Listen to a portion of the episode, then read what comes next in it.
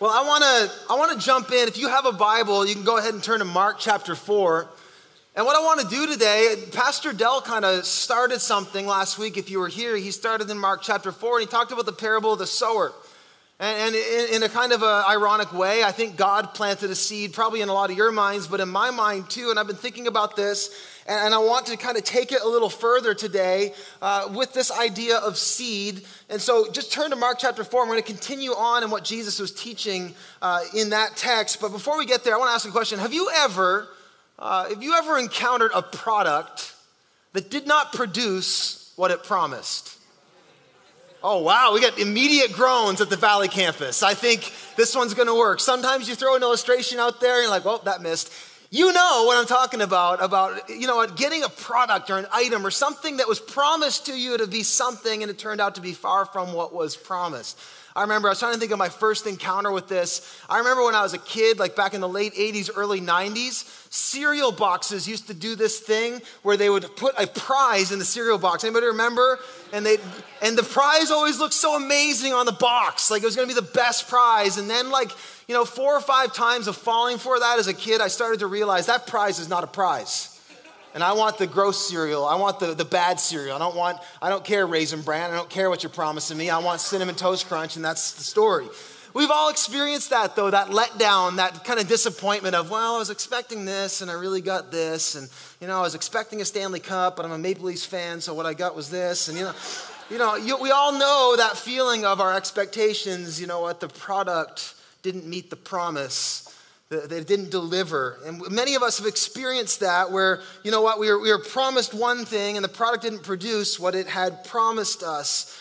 And, and today I want to talk about a feeling that a lot of us have as Christians. And I'm, we're just going to be real. We're going to be really brutally honest for a minute because I think if you have been around the church at all, you've been around the Christian faith at all for any period of time, You've probably had the cereal box feeling before where you came to church and you heard us singing songs and you heard scriptures read, scriptures like Psalm 1 that says, Everything he does, he prospers.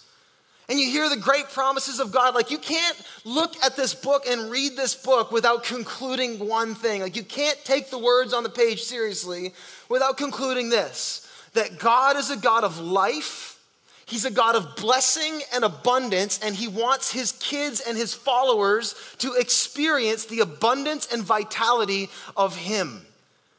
And from beginning to end of this book, you actually find promise after promise of fulfillment, of fruitfulness, of joy, of peace, of life, of all the things that you and I try to purchase with money and relationships.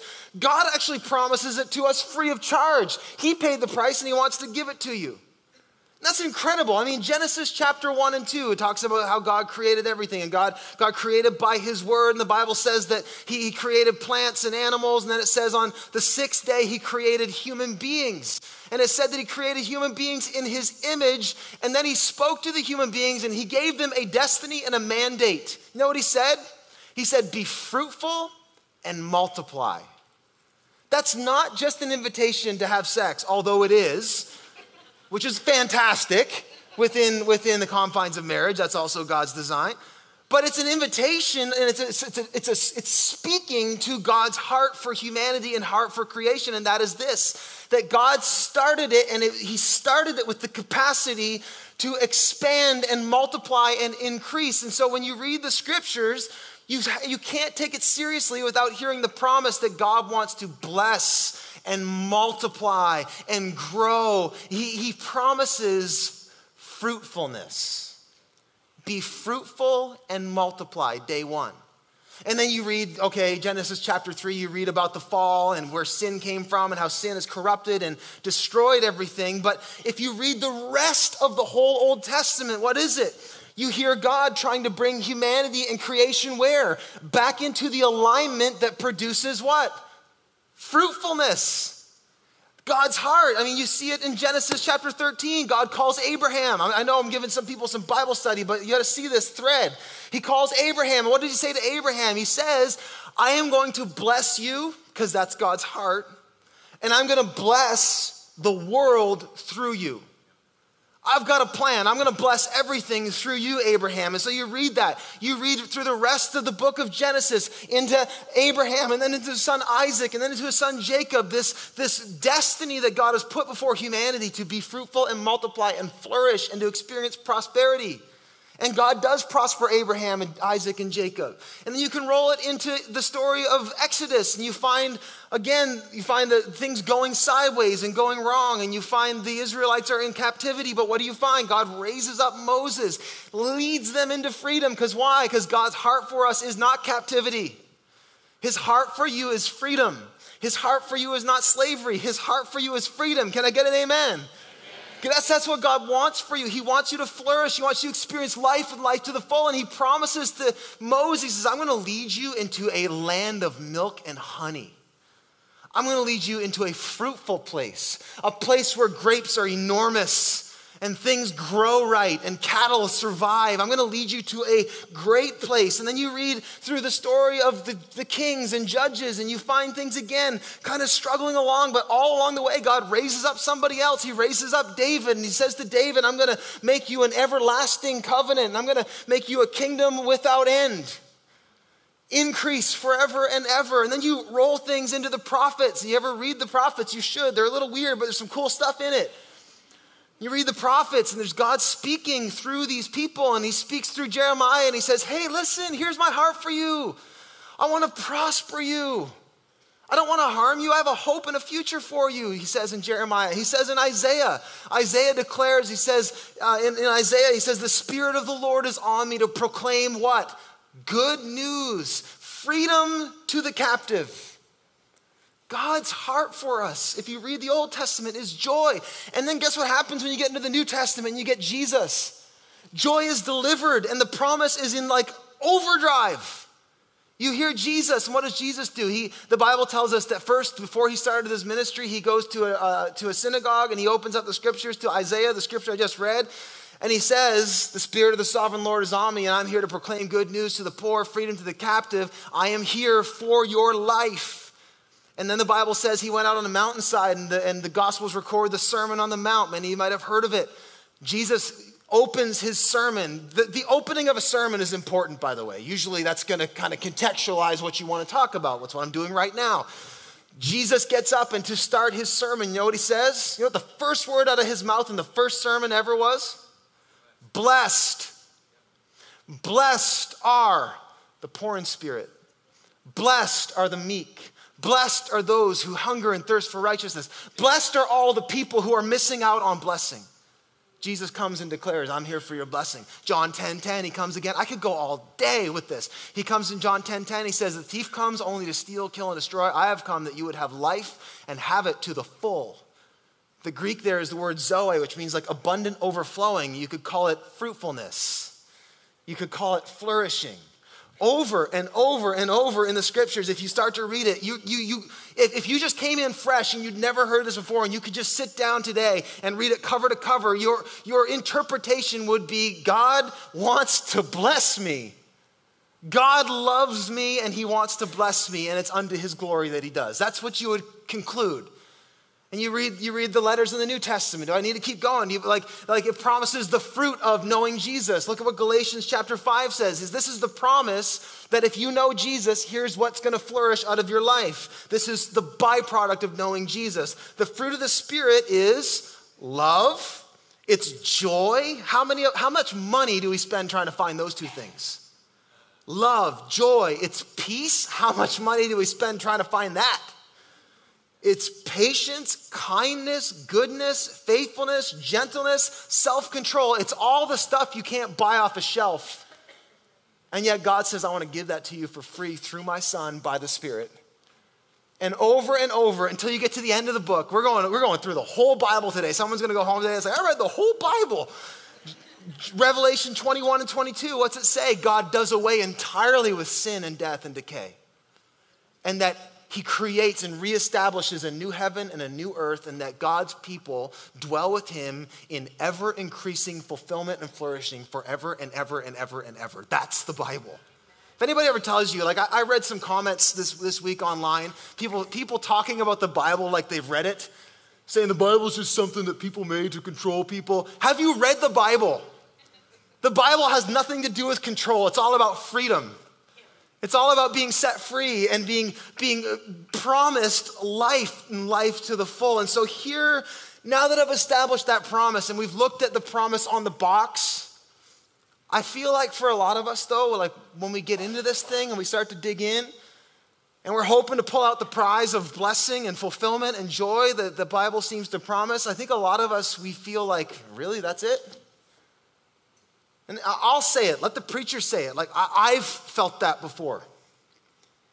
And I suspect you have too, where you get into this faith journey and you start to be a believer in Jesus and you hear the promises and, and you, you start to think, okay, the product doesn't quite match up to the promise at least in my life. Like, I haven't quite experienced all that Jesus is promising, like that abundant, overflowing life, that fruitfulness and multiplication. Like, like last week when he talked about the parable of the sower and how the seed reaches the soil, and the soil is my heart, and the seed is God's word and God's truth and Jesus, and how when it reaches my heart, it produces a crop, a harvest, it yields fruit 30 and 60 and 100 fold. Where's my 100 fold? Has anybody ever felt that? That the product isn't quite living up to the promise? Here's my question today as we kind of look again at Mark chapter 4, because Jesus speaks to this. It's almost like he knew what we'd be thinking. Here's my question What does it take for us to experience all that Jesus has promised us? Like, what does it take for us to experience that kingdom harvest, the heavenly harvest, the heavenly fruitfulness and flourishing in our lives? Because that's why you're here, isn't it? Like, you didn't come to church to make your life worse. Did you? Like, nobody does. We came to church, what? Looking for more. Looking for something to make my life matter, something to bring me joy, something to bring me freedom and direction. That's why we're here. And so, my question is how do we access what Jesus is promising because I refuse to believe that Jesus can lie. And I refuse to believe that there's one single word in this book that isn't unequivocally true. And I refuse to believe that this book sets my standards. So when I read in the book of Acts how God was blessing those people, then I say that's my standard for my life, not my experience. When I read throughout the promises, promise after promise of what God has for me, I will not and I refuse to believe anything less than what this book says. But what happens to a lot of us is the Bible says hope deferred makes the heart sick. And for a lot of us, I think we get struggling with it. So we'll try to qualify it. We'll try to almost help Jesus, right? Like, well, maybe Jesus didn't really mean that. Maybe it was like in context and it was hyperbole. Like when he said that you will do even greater things, like maybe he was just trying to encourage the disciples because they were like, you know, emotionally inept and he was trying to like give them a little boost. Like maybe that's what. You might not have that dialogue, but have you ever felt yourself trying to help Jesus?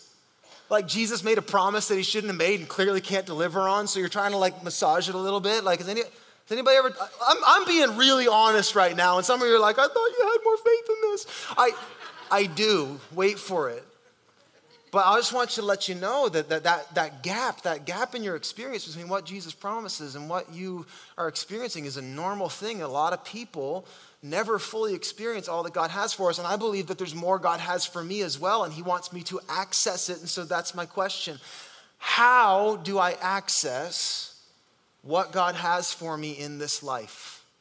I refuse to believe I've arrived. I refuse to believe this is it. I refuse to believe that God has run out of supply for me. I refuse to believe that there's one promise that Jesus made that he cannot and is not fully delivering on. So the problem's not on God's end. What do I have to do? Jesus says in Mark chapter 4, I want to pick up, if you have a Bible, let's just keep this open. It's, Jesus is so brilliant. Uh, sometimes you don't think about Jesus as brilliant, do you? You should.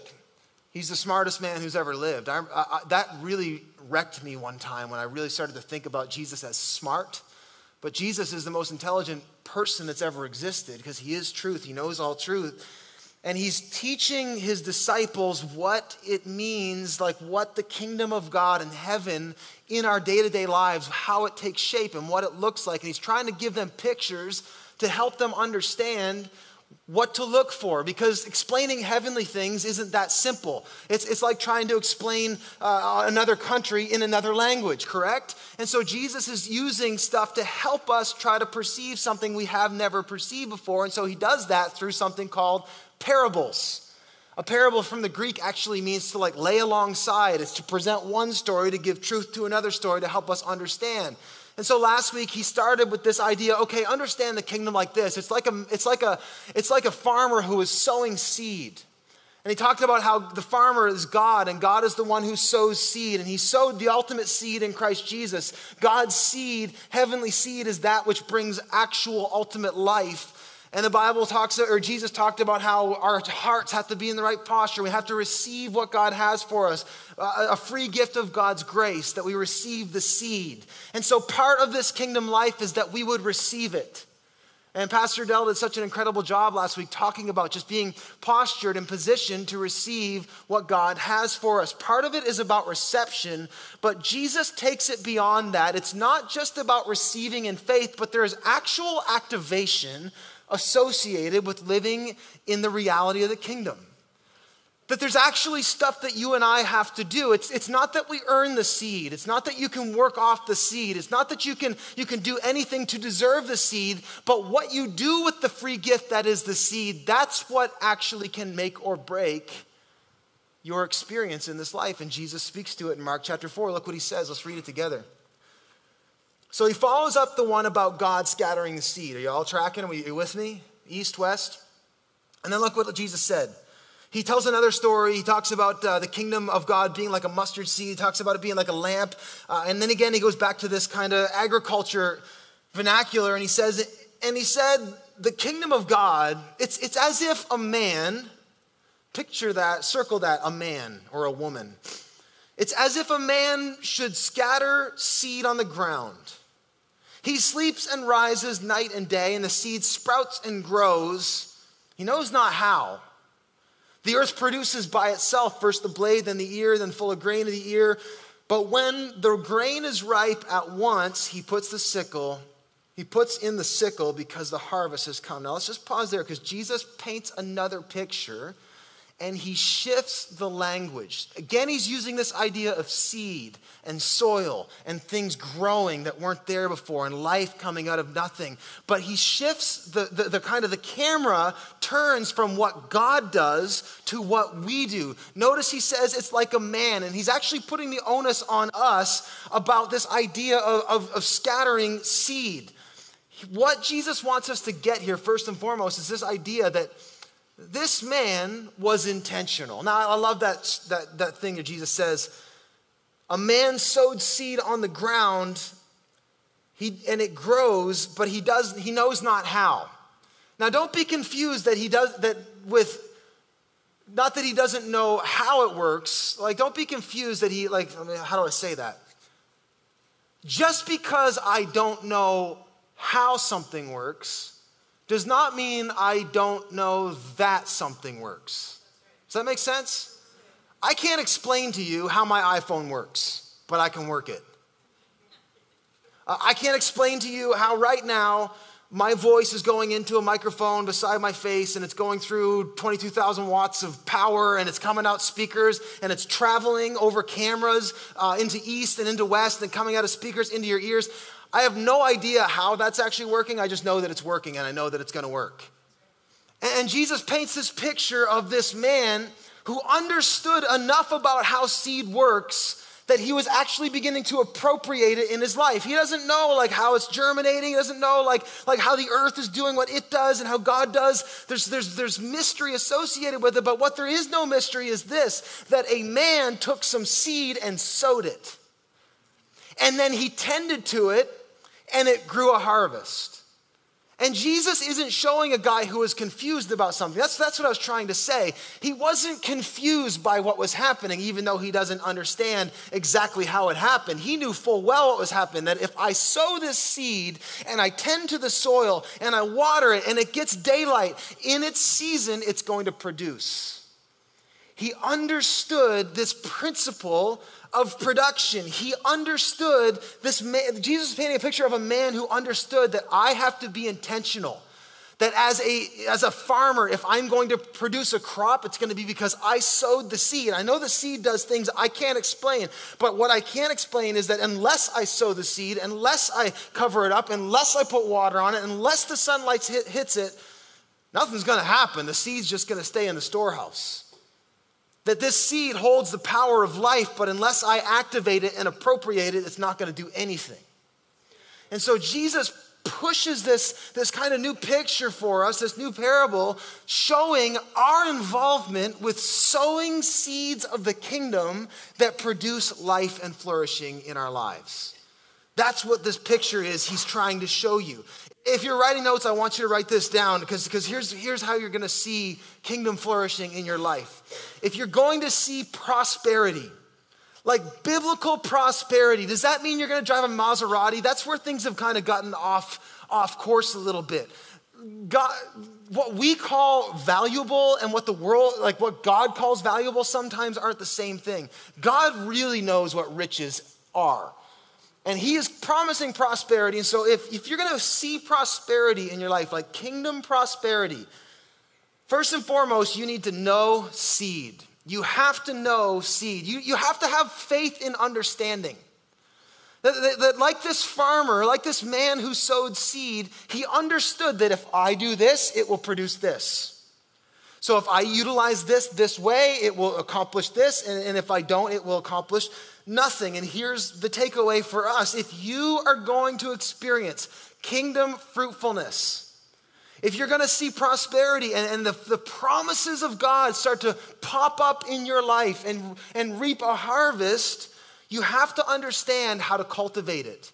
And you have to know how seed even works. There's something you need to just grasp, though, today, and that is this that you are involved in kingdom fruitfulness.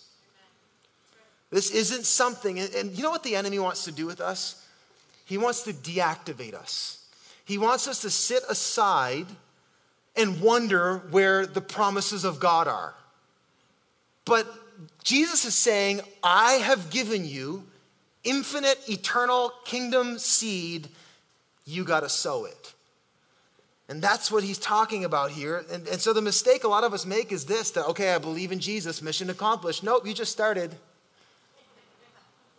right? Like I raised my hand last week and I prayed a prayer. That's awesome. We believe you were born again, but now, now you actually have to start to learn how to walk and grow and cultivate a life, and that's where you're going to experience the blessing of God.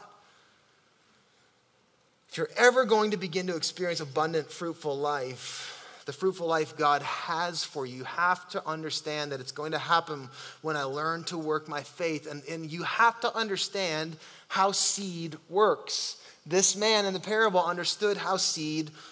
He knew that, that if I do it this way, it's going to produce this crop. And just for a minute, can, can I teach today for a second? Are we tracking? East, west? You have to understand, like right from the beginning, the Bible shows principles of multiplication, and actually, biology backs this up. Look at Genesis chapter 1 real quick. Oh, let's dive into your Bible see if we can see how seed works.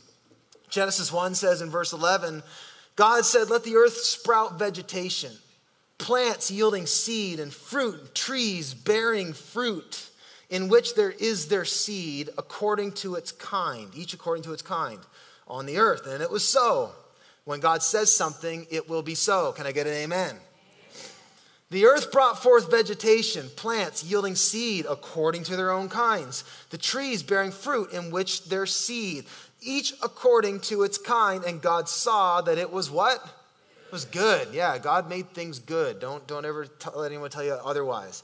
So you got to understand something about seed, and it says it right here in Genesis. And you know what? Biology backs it up.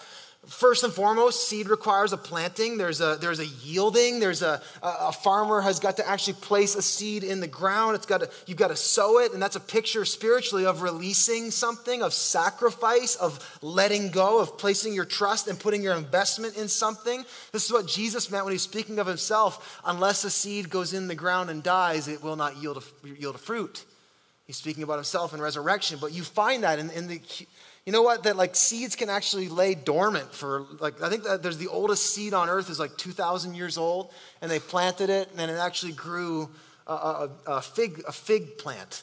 Seeds are, are dormant; they're dead until they go into the ground, and then resurrection happens. And this is a picture. There's so much I want to do that I can't. But you gotta understand this: a seed, first and foremost, is a is a a vessel of exponential multiplication. How about, how about a syllable? It is a vessel of exponential multiplication. What do I mean by that? A seed always makes more. And it's not one for one. If you plant an apple seed, an apple does not pop out, correct? If you plant an apple seed, what happens? It grows a tree which produces what? Many apples. And then get this within the apple, what is there? Seeds. And the seed then can produce what? More trees, which produce even more apples. And that's a principle you find in the Bible from day one is that when God, when we talk about God's seed, it's not a one for one thing. One seed produces a whole forest.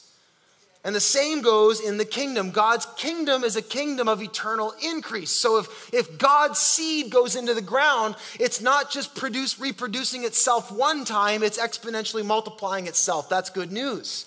So that means if you sow seed in faith, and I'll tell you what that looks like in a minute, but if you sow seed in faith, you don't expect a one for one. This is what Jesus is talking about. You yield a crop what? 30, 60, 100 times.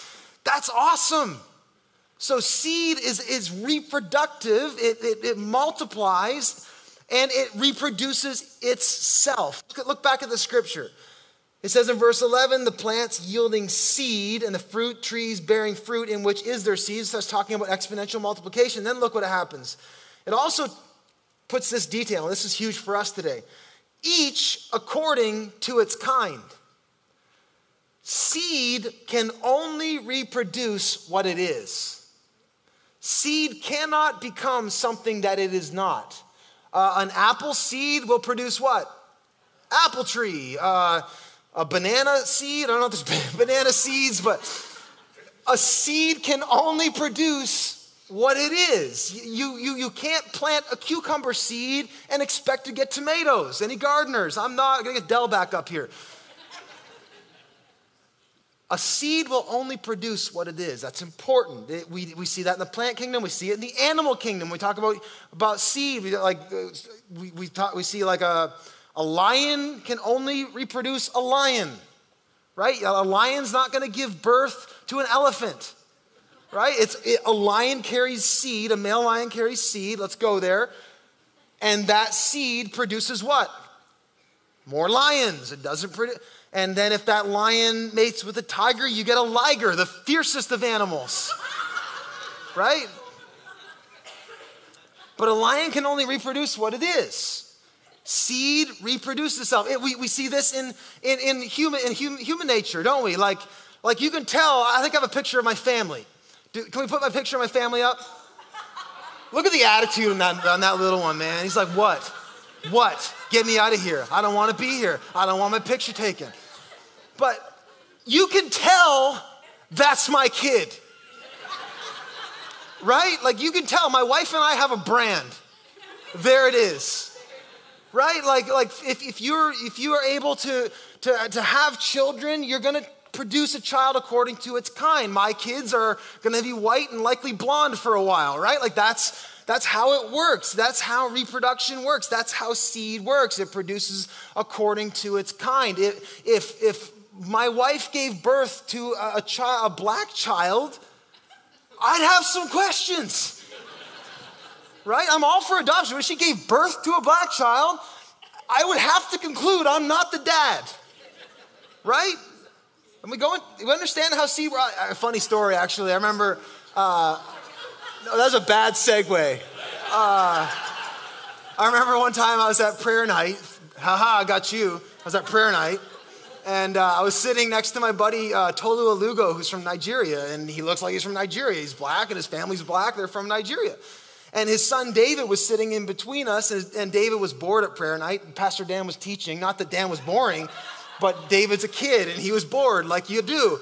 And so I gave him my iPad and I said, hey, buddy, why don't you, you can, you can color on my iPad. And he, and he drew a picture of a man, like, like, like a, a kid and in colored him brown. And so I, I, I elbowed him and I go, Is that me? And he looks at me like, Fool, come on, man. No, it's not you. Don't ask stupid questions in church, right? Like, we know that a seed can only produce according to its kind. Why is that important? Here it is. Because what you sow is what you reap. Period. You can't sow something and expect a different product to be produced. And this is what the Bible says, Galatians 6. Look at this. Do not be deceived. God is not mocked, for whatever one sows, he will also reap. For the one who sows in his flesh will reap from the flesh, will reap corruption. But the one who sows in the Spirit will from the Spirit reap eternal life. What's he saying? He's saying, What you sow is what you grow. What you sow is what you grow. What you invest, like how you sow your life and how you invest your life, what you invested in. If you invested in, uh, you know, the flesh he's talking about, like if you destructive things, like think about this. Jesus one time said, Judge not, lest ye be judged. That was not a threat, that was a fact. It wasn't threatening you. He's saying, What happens if you walk around judging everybody? You might not know this, but behind your back, everybody's judging you. What happens? Judgment reaps judgment. Discontentment reaps, reaps discontentment. Dishonesty reaps dishonesty. Disillusionment reaps disillusionment. Dishonor reaps dishonor. Lack of commitment reaps lack of commitment. Lack of honesty. The list goes on. What you sow, you will reap. What you sow is what you will grow. And so, this parable Jesus is talking about here, he's saying you have to understand how things work. You have to take responsibility for the crop of your own life. And here's the hard truth today that what you are experiencing right now is the byproduct of what you have already been sowing. And I'm not saying that the bad things that happen to you are your fault. Don't hear me. I'm saying the amount of vitality and joy. You're thinking circumstantial. I'm talking about soul. The amount of joy, satisfaction, peace, life, vitality, prosperity that you experience right now is a direct byproduct of what you have been sowing in the Spirit. That's what Jesus is getting at. You will reap what you sow. And so, Jesus, get this, and, and I'm going to show you really quick what, what to do with this. Jesus invites us. This, is, this can be either a great threat or a great treat. This, this can be a great obligation or a great opportunity. Jesus invites us, get this, to sow the kingdom. That you actually have a choice in your life to sow good, life giving seed that will produce a crop of joy. You can actually choose to do that. You, you don't have to be a victim. You don't have to be deactivated and passive. Jesus is actually inviting you, saying, I have given you eternal, infinite seed, and now you need to sow it in faith and watch the kingdom come to life in your life. You get to sow the kingdom. Look what Paul says in 2 Corinthians 9. Whoever sows sparingly will also reap sparingly. Some of you aren't experiencing a whole lot of life in God because you're not sowing a whole lot of faith. And whoever sows bountifully will also reap bountifully. Each one must give as he's decided in his heart, not reluctantly or under compulsion. Again, this isn't an obligation, this is an opportunity, for God loves a cheerful giver. And God is able to make all grace, say what? Say it. Abound. That sounds like what? Flourishing. Sounds like fruitfulness. So that having all sufficiency in all things at all times, wow, you may say it. Abound, that's fruitfulness, that's flourishing in every good work. How did this start? Someone who sowed generously. As it is written, He has freely distributed, He has given to the poor, His righteousness endures forever. Who's the poor? All of us. Jesus is the seed. He, God has given us infinite seed in Jesus. He supplies seed to the sower. You get that? That's huge. That means that He's already given you the capacity to sow in faith. That's not something you got to wait on. Well, if I had this, then I'd do this. No, He's saying, I've given you the means to actually live the life of faith. You with me? Is this too, is this too abstract? Are you getting this? Look what it says.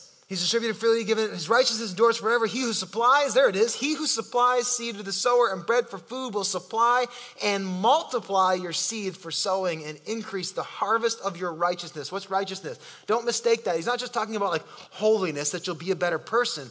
Righteousness is that, it's, it's picture um, no lack. Things that are things that are right. What does lack make you feel? Uh, if you lack justice, that's not right, correct? If you lacked money, that's not right. If you lacked uh, capacity, it's not right. So righteousness isn't the opposite of lack in this case. He says, You'll be rich, enriched in every way, to be generous in every way, which through us will produce thanksgiving to God. So you've got to understand seed. Number two, I, I, I knew I wouldn't get through all this. Number two, you need to sow seed. So first, you need to know seed. and Now, we're rolling into this you have to sow seed. You actually have to activate your faith. So this looks like sacri- sacrifice. So, so let me just write this down because I know I've been talking about sowing and seed and what does that look like tangibly, practically. When you leave here, what does it look like to sow the kingdom? Let's ask this question. So what? Can you read my writing? So, First and foremost, there are two things primarily that you can sow, what, what, what it looks like to sow in faith. Uh, seed is essentially the substance of your faith. It's that tangibility. Uh, Hebrews says that faith is the substance of things unseen. It's, it's, it's substantive. You have no faith if you can't point to it. It's not faith, it's belief. So faith, seed, is substantive. So, what is the substance of your faith? What is the seed? Well, first thing you can sow are your works. We can sow our works. What do I mean by that? There, there, are, um, there are three kind of primary ways you can do that. Uh, you, can do, you can sow your time, your talent, your treasure. This is your resource. This is, this is what God has put in your hand. God doesn't ask you to give him something you don't have. He asks you to appropriate what he's given you unto him so that he can do what he does and multiply it unto you. So, this basically, when you sow your works, what, what is it talking about? It's talking about uh, utilizing what God has put in your hand. So, when we talk about time, how many you could use more time? Anybody ever feel like there's not enough time in the week? What does it look like to sow your time in faith? Here, here's what it looks like it looks like sacrificing the best parts of your time in faith to God so that He will multiply the rest parts of your time.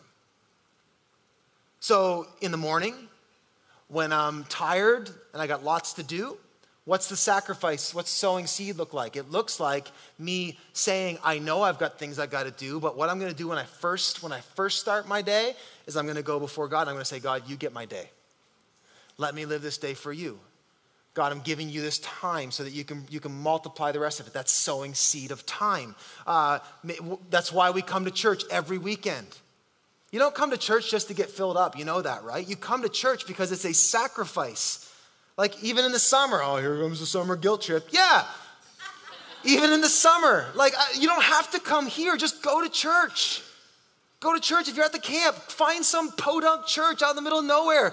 It doesn't matter what the preacher gives you. It's more about you sowing the seed of time. Do you understand that? It's about you saying, God, I give you the first of my week, and I'll sit through that preacher. I'll do it for you. Some of you say that for me every week. That's okay. That's all right. You're sowing your time. That's, a, that's why at the start of the year this year we did a fast. Why? We're sowing our time. You know that this has been a bountiful year, more so than usual. Why? Because we sowed our time for 40 days at the start of the year.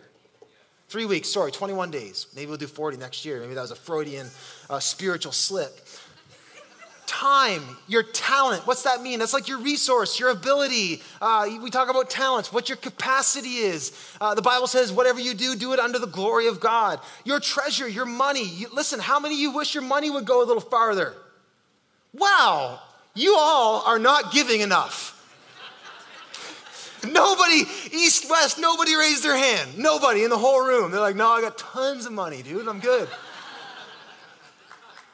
No, we wish our money could go further, right? Right. So, what does it look like to sow your treasure? It looks like, in spite of the bills, in spite of the things I want to do, it looks like sliding God, the first slice to God. That's what the tithe is. God gets my firsts.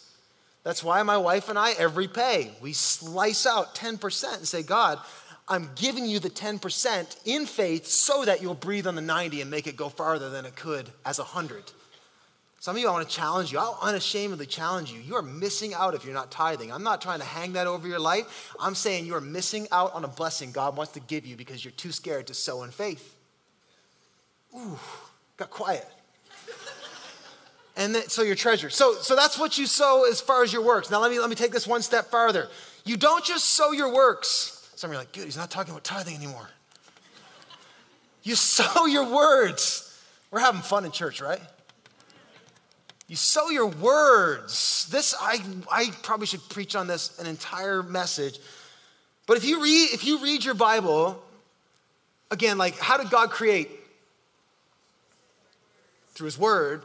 Uh, and then the Old Testament prophets talk about how God is going to, he talks about, like, I'm going to put my word in your mouth, it says in Isaiah and I'm going to send my word unto you. He talks talking about, and then John 1 1 says, In the beginning was the Word, and the Word was God, and the Word was with God, and we beheld his glory. God's word came down in the person of Jesus. And then the Bible says that Jesus, the Word, indwells in our heart by the Spirit. And then if you read in Acts chapter 1, you, Jesus says, Don't do anything until the Spirit comes upon you. And then in Acts chapter 2, what do you see? You see the Christians in the upper room, Pentecost, we celebrated it last week what happens? The Bible says that, the, that tongues of fire rested upon them as a sign that the word does not just like work around them, but the word indwells them and actually goes through them. And now the people of God have the capacity.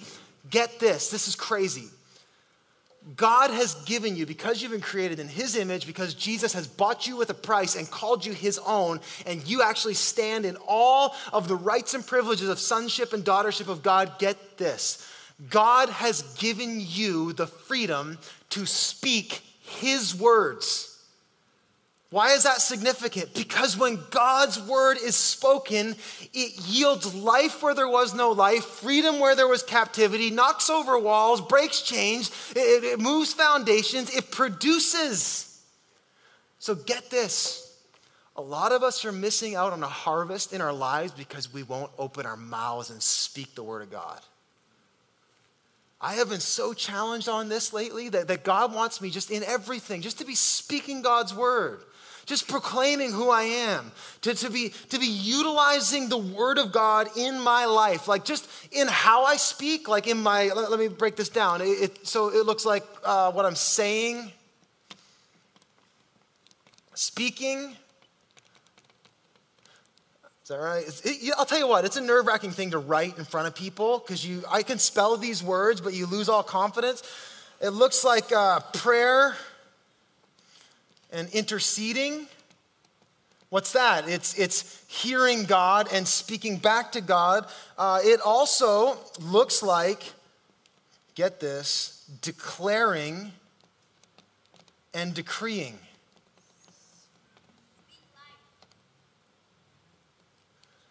This is what it means to speak the word of God. The, the Bible has one word for it. Let me, let me write this prophesy. You thought that was just for the, for the weird people up front. No, no, no, no, no.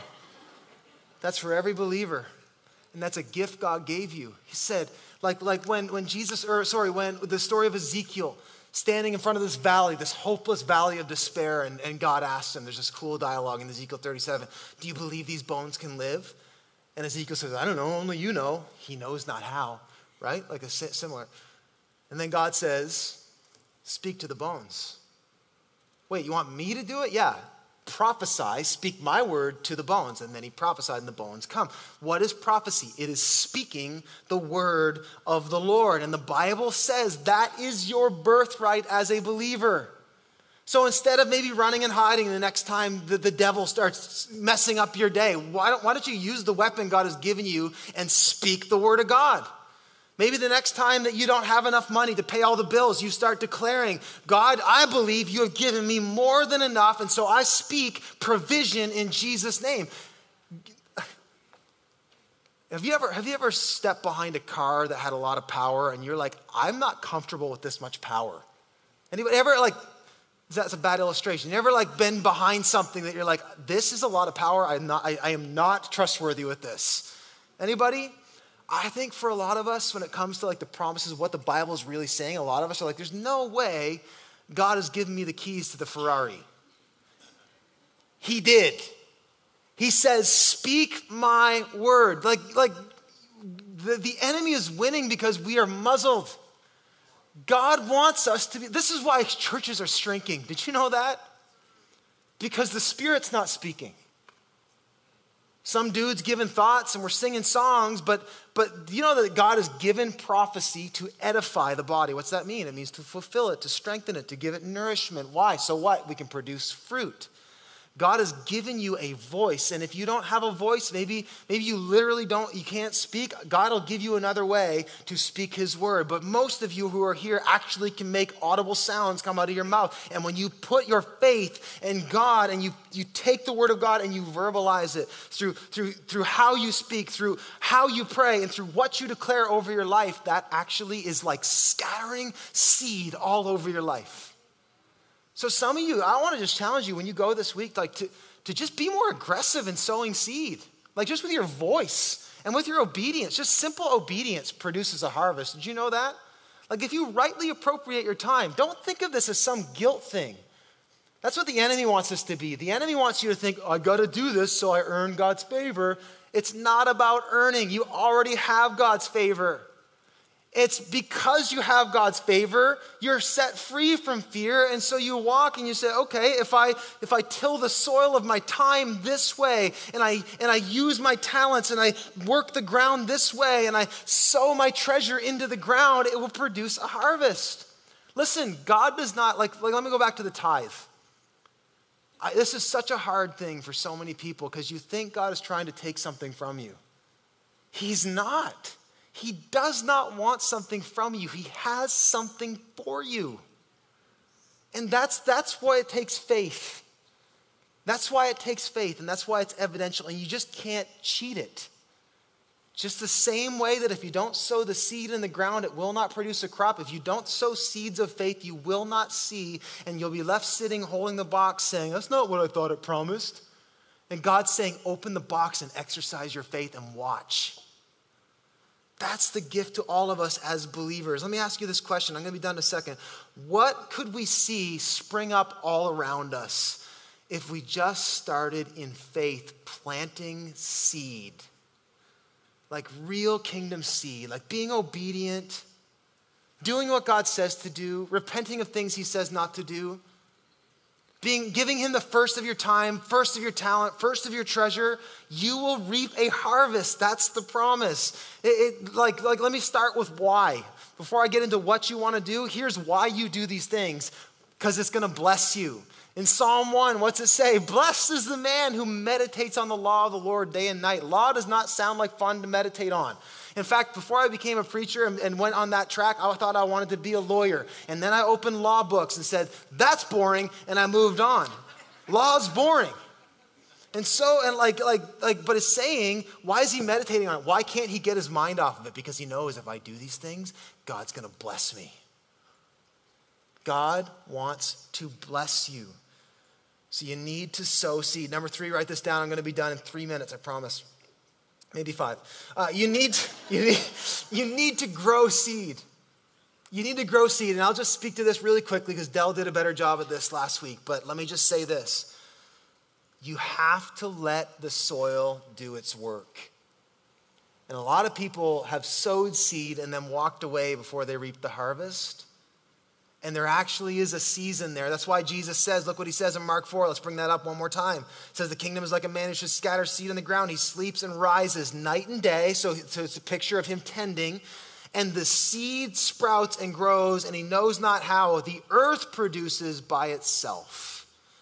So there's something that God does in his time that you have got to understand that's where the fight is of faith. That when you have sown the seed and the seed is in the ground, you, just the same way that some of you who planted your gardens this spring, you don't know what day the cucumbers are going to come out. You don't know what day the tomatoes are going to sprout. You just know that if given the time, at the right time, I'm going to see the fruit. The same is true. The same God who created nature created spiritual things. And if you want to see the fruit, you've got to wait and let it take its course. That's what Galatians 6 is all about. Look what it says. Do not be deceived. God is not mocked. Whoever, whatever one sows, he will also reap. For the one who sows to his flesh will reap in the flesh. The one who sows to the Spirit will reap eternal life. And let us not grow weary of doing good. So keep working it. Keep covering the soil. Keep tending to it. Keep the birds from it. Keep things from coming in and taking away your faith. You tend to it. Let us not grow weary of doing good, for in due season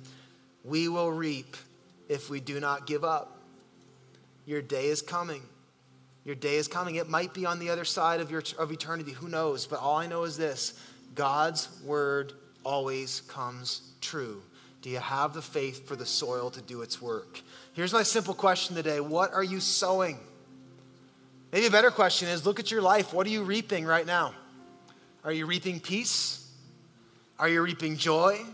Are you reaping love, gentleness, self control, kindness, perseverance? Are you reaping those things that you wish you could buy from other people or other things?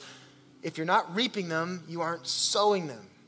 Here's the good news. This is, a, this is an encouraging message. Nobody leave here hanging your head. You got an opportunity to change your life. It's not too late to turn things around. Jesus has already bought you for a price and he's given you infinite seed. He will supply the seed, you have to sow it, and it is your right as a son and daughter to go out into your life and sow kingdom seed and fully expect a harvest. That's some good news at all of our locations, I want you to stand to your feet. The, I felt the Lord ask me something, ask me to do something before we're done.